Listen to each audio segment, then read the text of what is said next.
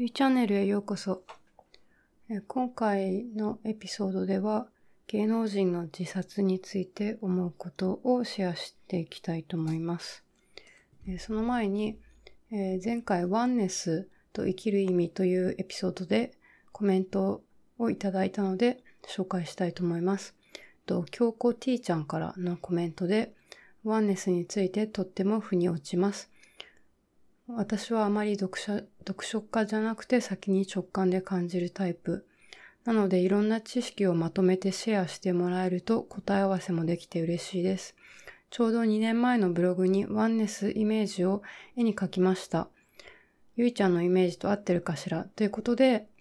京子 T ちゃんが描いてくれたワンネスのイメージを拝見しました。えー、と、ワンネスの、京子ティちゃんが書いたワンネスのイメージは、ボールみたいな形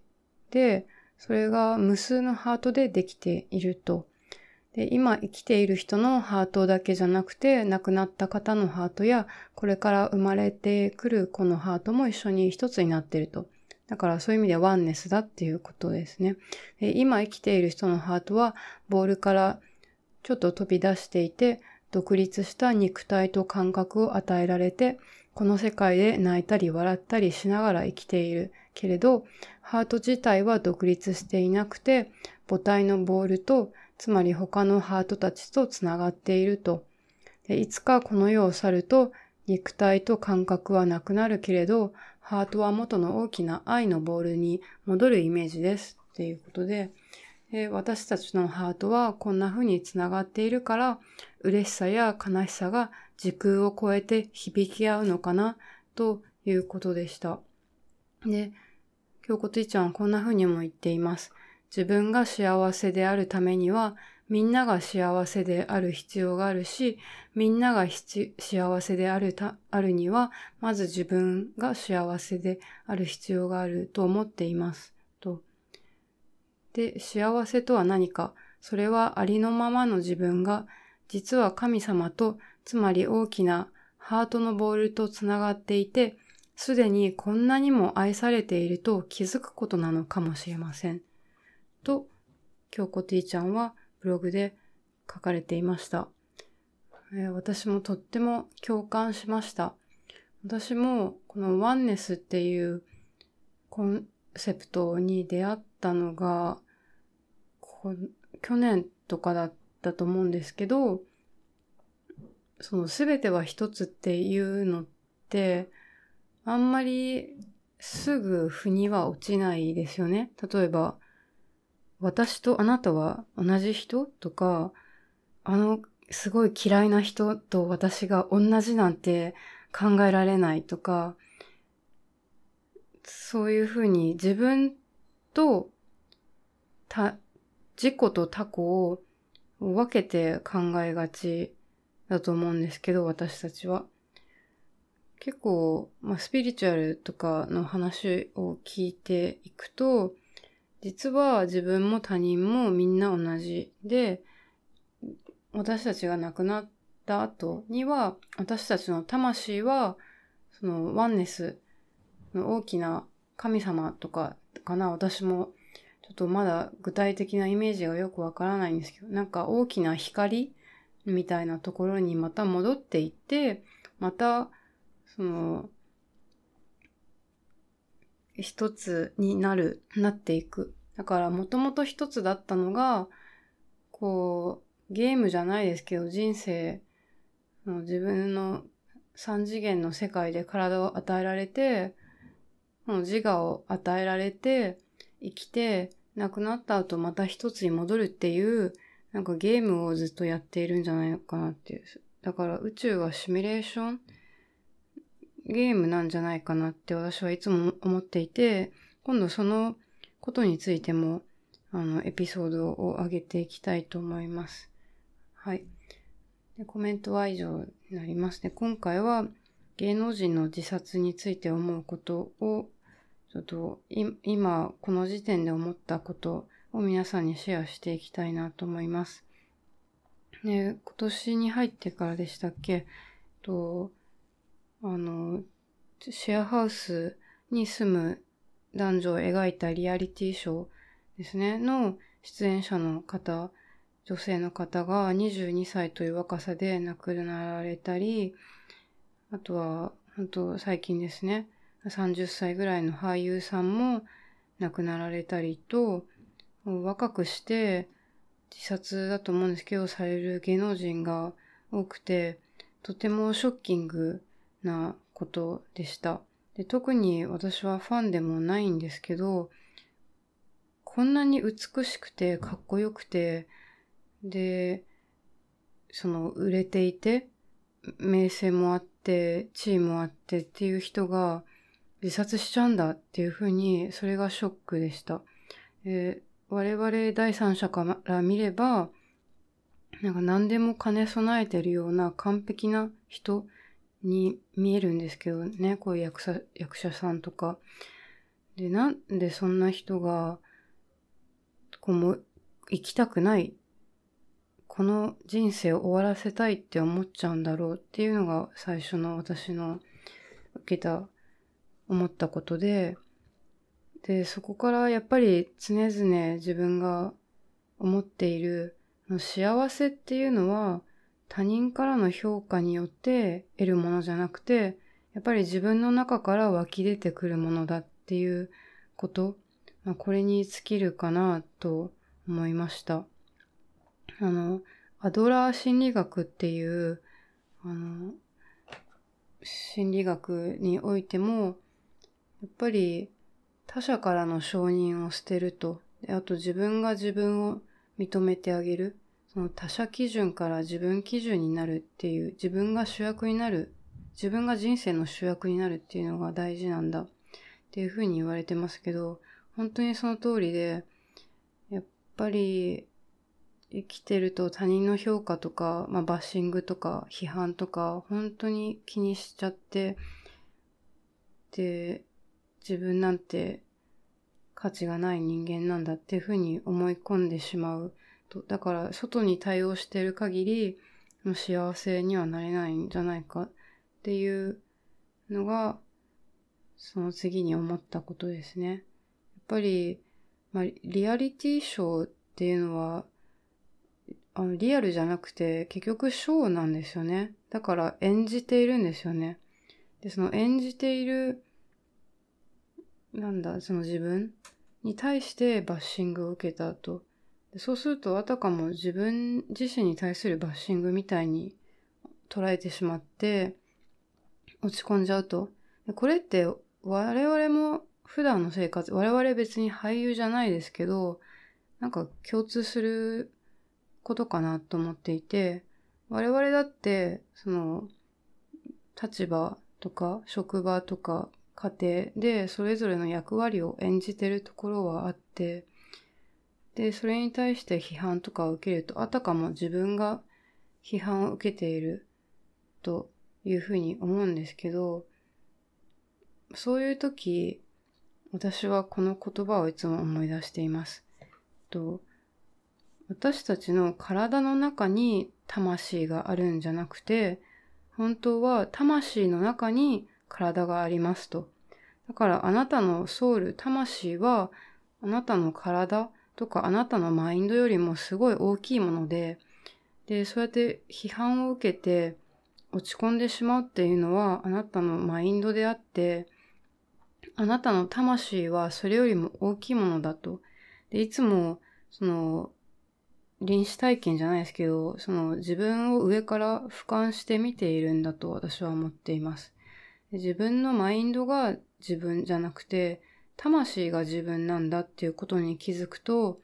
なんか辛い思いをしている時でも、ああ今自分って辛いんだなっていうふうに俯瞰して、冷静に見られる。あ今自分は悲しい。今自分は怒ってるんだなっていうふうになんか一歩引いた視点から自分のことを、自分のことをなんかその空の上からじゃないですけど、まあ、自分が例えば椅子に座ってるとすると、椅子からの視点じゃなくて、その椅子の後ろの天井あたりから自分を見ているっていうイメージを私はいつも抱いています。で私たちのマインドっていうのは、マインドっていうのは何だろうな、自分の思考とか、自分の、なんだろうな、理性とか自分の意識、潜在意識とかもそうだと思うんですけど、自分の考えですね。普段の考え。これは結構なんか適当というか、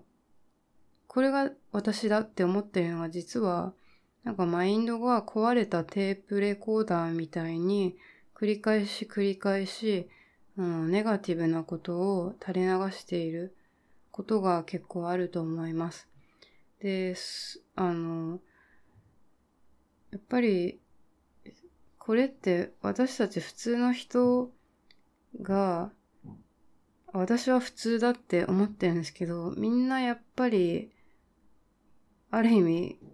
クレイジーなんじゃないかなって思っていて、なんクレイジーっていうのはその思い込みがみんなやっぱり激しいところはあって、でも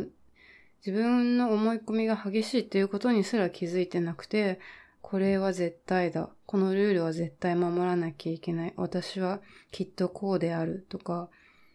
私はきっとあの人に嫌われているとか、なんか、あの、冷静に第三者から見ると、いやいやいや、それは思い込みでは、そんなクレイジーな考え、あの、そんなことないよって思うんですけど、私たちの思い込みの力は結構すごくて、他人からのバッシングを受けると、私は価値のない人間だとか、私なんて、こう、批判されるに値する人間だとか、なんかすぐそうやって自分が自分でマインドコントロールしちゃって、ネガティブなね、方、ネガティブな方に行っちゃう傾向にあると思います。なので、もうそうやって辛くなった時は、やっぱり一歩引いた視点を持って、あ今私のマインドがこんなネガティブなことを考えているんだなと、なんか俯瞰して考えたらいいかなと思います。あともう一個私がいつもやっているのは、結構仕事、特に仕事で頭の中がパンパンになっていて、で、仕事から帰って家に帰ってもずっと結構仕事のことを考えてしまう時があります。皆さんはいますか？まあ仕事だけじゃなくてなんか嫌なことがあったり、こうやんなきゃいけないことがあったりすると、リラックスしてるはずの時間でもずっとそのことを考えてしまうっていうことがあると思うんですけど、そういう時私はこれをやるようにしてます。えっと、まあ自分のイメージで、えっと、なんかピラミッドみたいな形を2つイメージして、で、その片方のピラミッドの底辺をもう片方のピラミッドの底辺にくっつけて八面体、あのダイヤモンドみたいな形を自分の頭の中でイメージします。で、そのダイヤモンドが自分の体の大きさぐらいあって、自分の、えっと、頭から足まで自分がすっぽりそのダイヤモンドの、なんていうかエネルギーに包まれているっていうのをまずイメージします。で、そう、イメージできたら、で、自分の外にもう一個同じようなダイヤモンドの形、八面体の形を想像します。で、今自分の中に、え頭の中に詰まっている仕事のこととか、やんなきゃいけないこと、不安なこととか、とりあえず自分の体の外に作ったそのダイヤモンドのエネルギー体に一旦、あの、置いとくっていうのを、なんか本当にイメージして、その仕事のことだったら仕事のことをまずイメージして、自分の体から取り出して、そっちのもう一個の外にある八面体の方に置くっていうイメージをします。だからもうとりあえず悩みは外に置いといて、一旦、あの、休憩みたいな感じで、で、また、ね、翌日仕事の時間になったら、そこの自分の外のダイヤモンドから、その、やんなきゃいけない仕事をまた、あの、取り出して、みたいな。なんかその、イメージ上の引き出しみたいな感じですかね。私は、なんかその、八面体っていうのをイメージしてるんですけど、まあイメージは多分何でもいいと思うんですけど、八面体っていうのはなんかその、自分が前、YouTube とか見ていて、スピリチュアルな方が言っていて、へえと思ってそのまま真似してるだけなんですけど、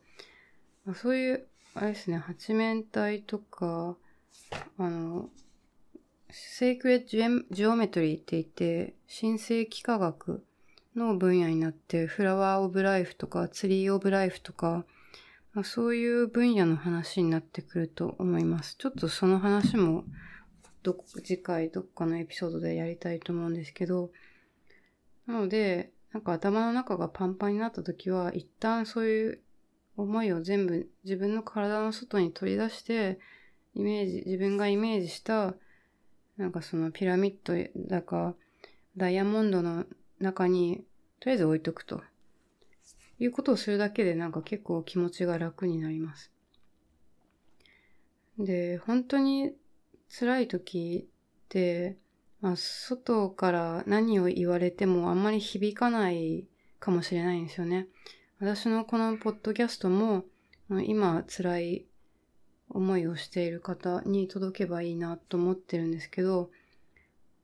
今辛い時にこういろんなアドバイスしてもそうは言ってもっていうことでなかなか、ね、癒しがむず癒されにくいかなと思うんですけど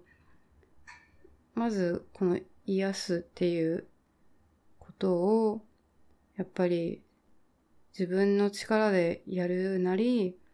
本当に辛い時はプロのカウンセラーにお願いして癒しっていうものをやっていく必要はあると思います。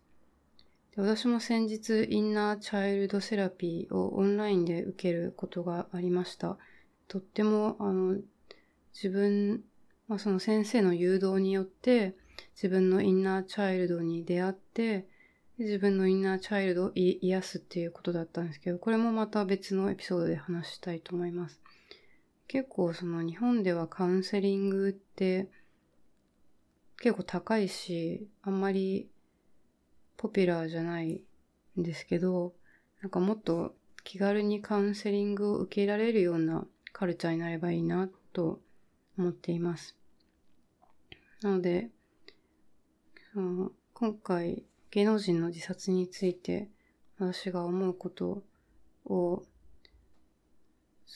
なんか取り留めもなく話したんですけど、やっぱり辛い時、こう、何もかも疲れてしまった時って、もう何かしなくっちゃって思う必要なくて、本当何もしなくていいと思います。本当に疲れた時は、もう1ヶ月ぐらい何もしなくて、ただただ休む。休んだ方がいいと思います。で、その間、外に対応するっていうことをやめて、自分の内側に対応するっていう練習をしていったらいいのかなと思います。外に対応するっていうのは他人の評価、他人からのコメント、親からのコメント、その会社の上司とか何でもいいけど自分以外の人からの言葉、どう思われているかっていうのを考えるのを一旦やめて、自分の内側に対応する。自分の内側に対応するっていうのは具体的にどういうことかというと、